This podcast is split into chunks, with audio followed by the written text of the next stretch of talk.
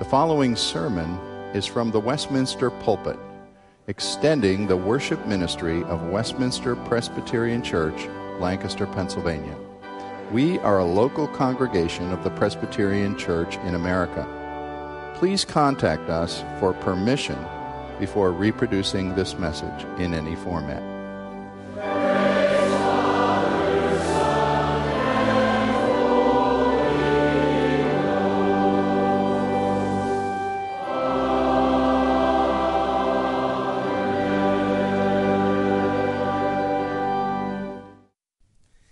Our scripture reading comes from Isaiah chapter 42, page 602 in your Bible.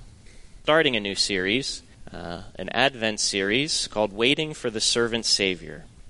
Isaiah chapter 42, starting at verse 1 Behold my servant, whom I uphold, my chosen, in whom my soul delights. I have put my spirit upon him. He will bring forth justice to the nations. He will not cry aloud or lift up his voice or make it heard in the streets. A bruised reed he will not break, and a faintly burning wick he will not quench, until he faithfully brings forth justice. He will not grow faint or be discouraged till he has established justice in the earth, and the coastlands wait for his law. Thus says God, the Lord, who created the heavens and stretched them out, who spread out the earth and what comes from it, who gives breath to the people on it, and spirit to those who walk in it. I am the Lord. I have called you in righteousness. I will take you by the hand and keep you. I will give you as a covenant for the people, a light for the nations, to open the eyes that are blind, to bring out the prisoners from the dungeon, from the prison those who sit in darkness. I am the Lord. That is my name. My glory I give to no other, nor my praise to carved idols. Behold the former things that have come to pass, and new things that I now declare. Before they spring forth, I tell you of them. Over the next four weeks, in preparation for Christmas, we'll look at selected passages from the book of Isaiah, a book written in the late 8th century, hundreds of years before the birth of Jesus. And there we will see that this Jesus, God's servant Savior, has truly been long awaited. And what Isaiah saw only in visions, we, from our perspective, get to see in history. And so we begin here with Isaiah 42, verses 1 through 9, where God holds up this long foretold servant. And two things this passage calls us to do first, to look, and second, to listen. Notice verse 1 First, look, behold God's servant. Verse 1 says, Behold my servant, whom I uphold. See, God wants us to examine, to behold, to gaze upon, and to let our gaze linger upon this one servant, to be captivated by him. That as we fix our eyes on this servant, we learn that he is delightfully chosen. Notice verse 1b My chosen one in whom my soul delights. This servant pleases God to his very soul. God delights in him like a father who delights in a son. It's his pride and joy. God holds up the servant for all to behold. He wants us to look and see and stand with our jaws dropped open in amazement. Why does God delight in this servant so much? We see because he will bring forth justice to the nations.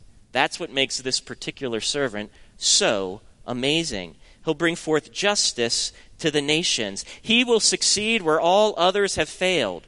He will establish justice. Justice. And he will do it not simply for one nation or one people group like Israel, but he will bring it to the nations. In fact, every nation.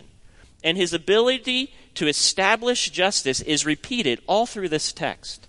Did you see it?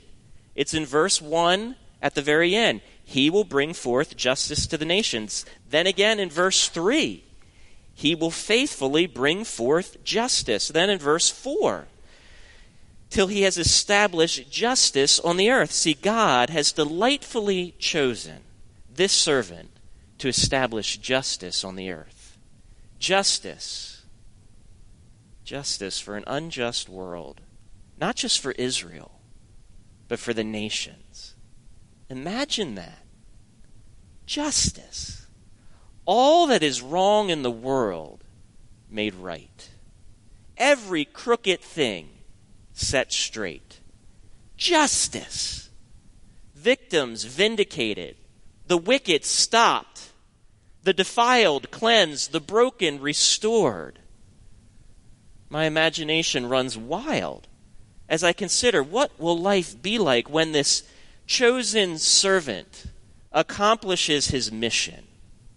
See, no wonder God delights in him, and no wonder God directs our attention toward him to behold him, to have our gaze linger upon him, to be captivated by him. But what is equally wonderful to behold is how he will establish justice. Look at the text, and it tells us how he will bring justice. He'll bring it quietly, perfectly and confidently. Look at it, verse 2. He'll bring it quietly. He will not cry aloud or lift up his voice or make it heard in the street. We often expect justice to arrive at the sound of sirens when the guilty are hauled off publicly with their head hanging in shame. But notice this servant will not cry aloud or lift his voice in the street He'll not hold a rally to fire up those who seek justice. His coming will be barely noticed. Not a sound in the streets. He'll sneak up on us. In fact, it seems that his approach is with the deftness of, of like a secret agent, carefully tiptoeing, so that his enemies aren't tipped off and escape the justice that he's bringing. This is how we can make sense of verse 3. Notice, a bruised reed he will not break, a faintly burning wick he will not quench. He will bring justice forth. He won't break a bruised reed for the same reason a member of SEAL Team 6 won't carelessly step on a twig and snap it. This is a stealthy operation. On his approach, he won't give away his position, and when he advances against his enemies, not even the air around him will be stirred, that even a faintly burning wick would blow out. Why does this servant of justice take such an approach? Well, wickedness does not play fair, does it? It hides, it cheats, it lies. And so, if this servant of justice is going to capture the wicked and bring them to justice, he must approach quietly. Stealth is absolutely necessary. It's absolutely necessary to his mission. So, in order to establish justice, this servant of God comes not with sirens blaring or lights flashing, but he comes quietly, as quietly as a sleeping baby. But he doesn't just establish justice quietly. Notice he upholds it perfectly, perfectly, exactly. How do we see that in the text? Well, to see it, we must accept the inherent beauty and uncertainty of poetry. See, poetry, it's different than narrative. It's different than legal documents or letters. And this section of Isaiah has the earmarks of Hebrew poetry. And in poetry, it, it isn't always easy to discern what is allegorical and what is actual. And, and because of this, it's hard to know if the writer had only one interpretation in mind or if he purposely allows for layers of interpretation. How so? We'll take a pun, for example. Puns are poignant. Why? Because they indicate at least two layers of interpretation. They're humorous because they contain two levels of meaning. And the same may be true of this text. And so, as we try to make sense of it, we need to ask is the bruised reed and the burning wick an actual reed and an actual wick?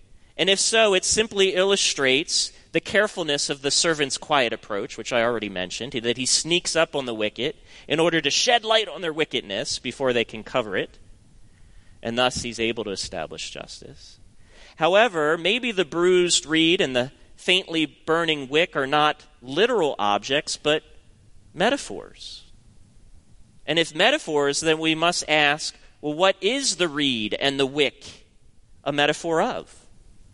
If the bruised reed and faintly burning wick is a metaphor for the victims of injustice, then it would mean that this servant of justice brings justice gently, even sympathetically, to those who have been injured.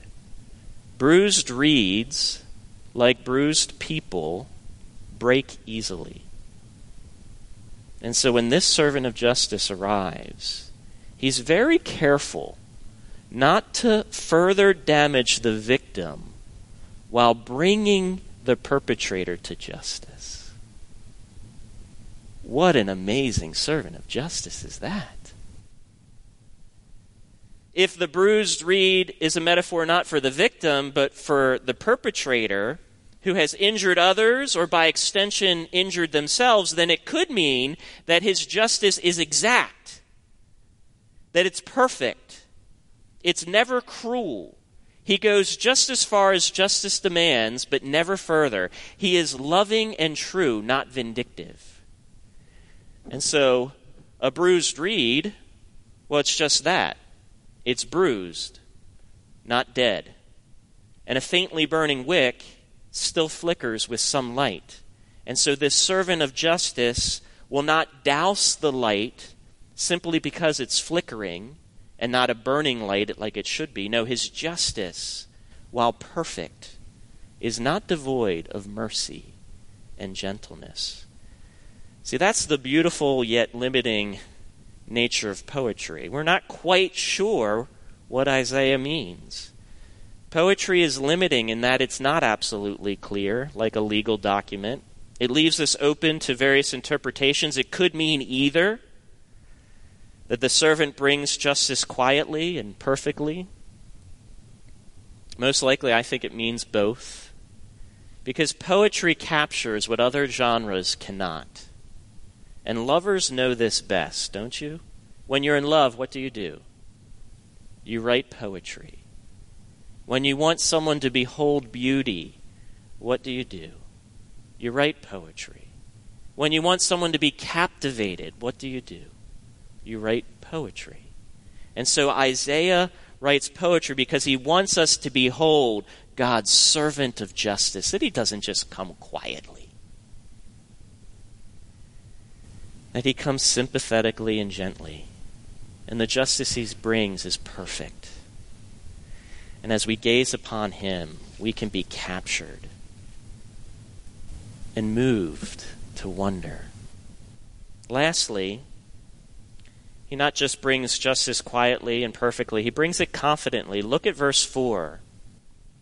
As he brings justice, he will not grow faint or be discouraged till he has established justice on earth, and the coastlands wait for his law.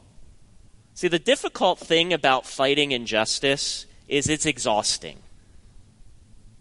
It wears you out, it wears you to the bone.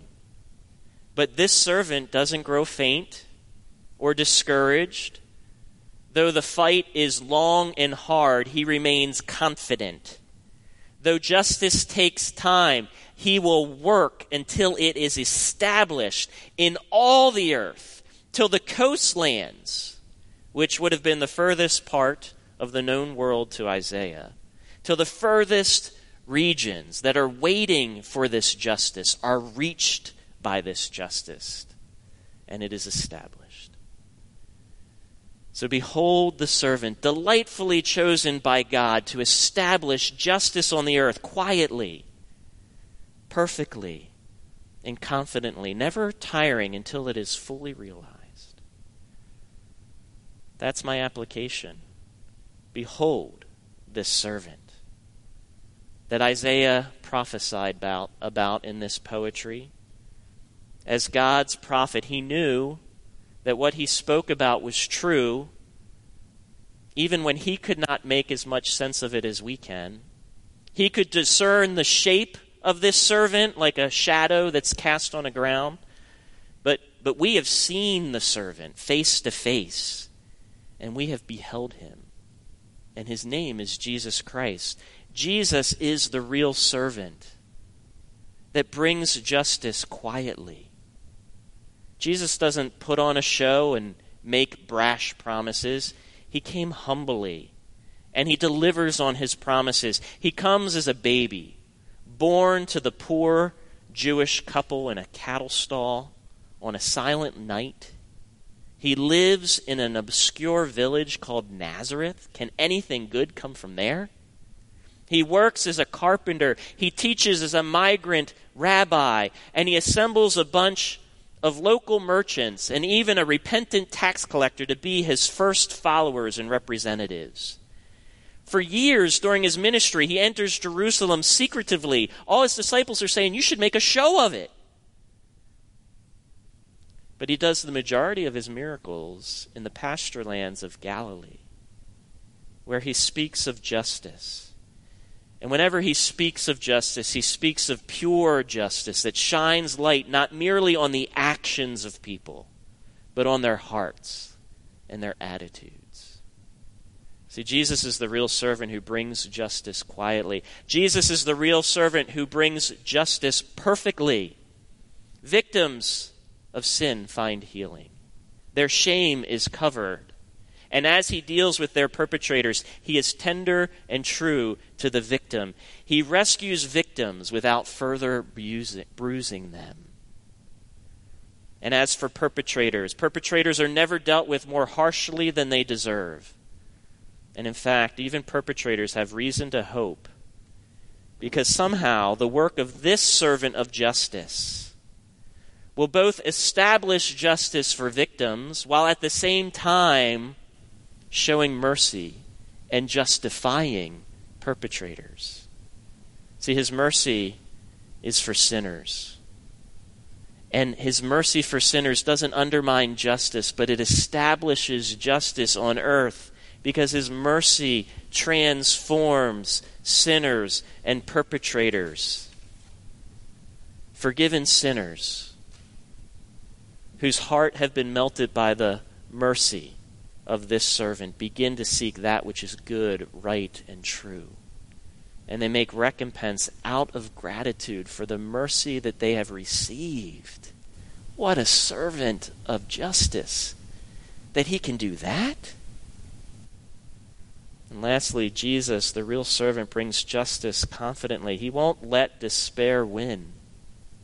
He never did. He faced despair from beginning to end and he faced it down at its source. And this servant of justice will descend into the depths. He will endure absolute darkness. He'll even go to the grave if he must in order to defeat it. And he did. And he will reign victorious in justice, mercy, and truth. And so this Christmas, as you prepare for Jesus' birth, behold him as the delightfully chosen servant of God, given to us to establish justice on the earth quietly, perfectly, confidently, never tiring until it is fully realized. Do you know that he's not just a baby in a manger? He's the servant who is setting the world right through his teachings, through his living, through his dying, through his resurrection. He is changing the world one life at a time. And as far as his redeemed people are found, they are becoming instruments in his plan of redemption on earth. And they follow in his path. They too are called to bring justice quietly, justly or perfectly, and with confidence, never despairing, but fighting to the end.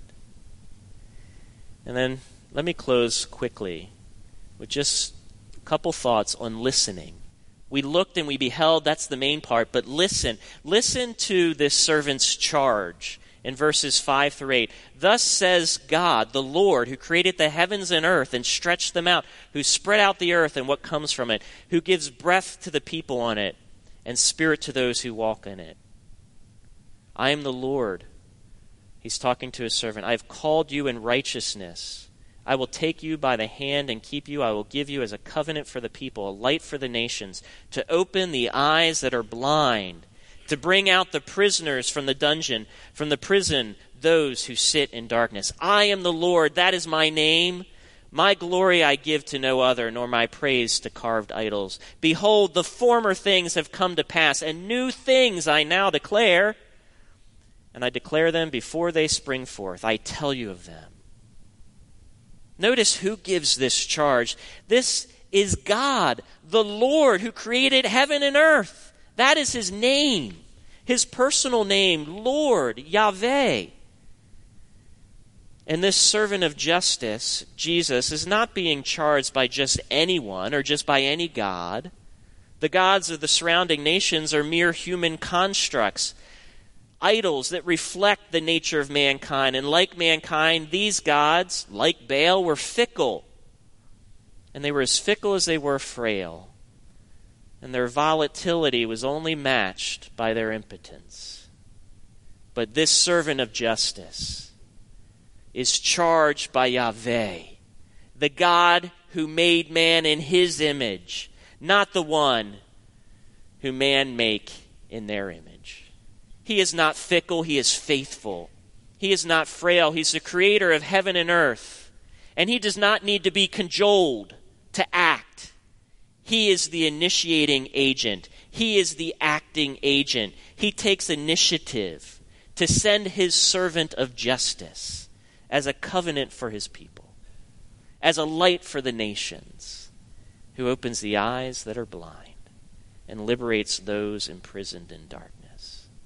These are new things to behold indeed. The one true God being a God of real power and faithfulness and initiating love, is announcing what he is going to do through his servant. And he did it 800 years ago. This is what we celebrate this Christmas. We celebrate a God who was true to his promise, who sent his servant. And we celebrate a servant. We behold him who accomplished what he was sent to do. This is the God we worship this Christmas. Let us behold him. Let us pray. God, thank you for sending Jesus, your servant of justice, who comes as a covenant for his people a light for the nations, who opens the eyes that are blind, who liberates those who are imprisoned. Thank you that you are a God who directs history. You had this all planned out 800 years ago. And Lord, what Isaiah could only imagine, we get to behold. We see this servant, this servant of justice who brings his justice gently and quietly so as not to further damage victims, who brings it perfectly and exactly so that perpetrators can have hope for mercy, and who brings it confidently that will fight to the end until justice is established on the earth. God, we pray that you would bring that glorious fulfillment soon. In Jesus' name we pray. Amen.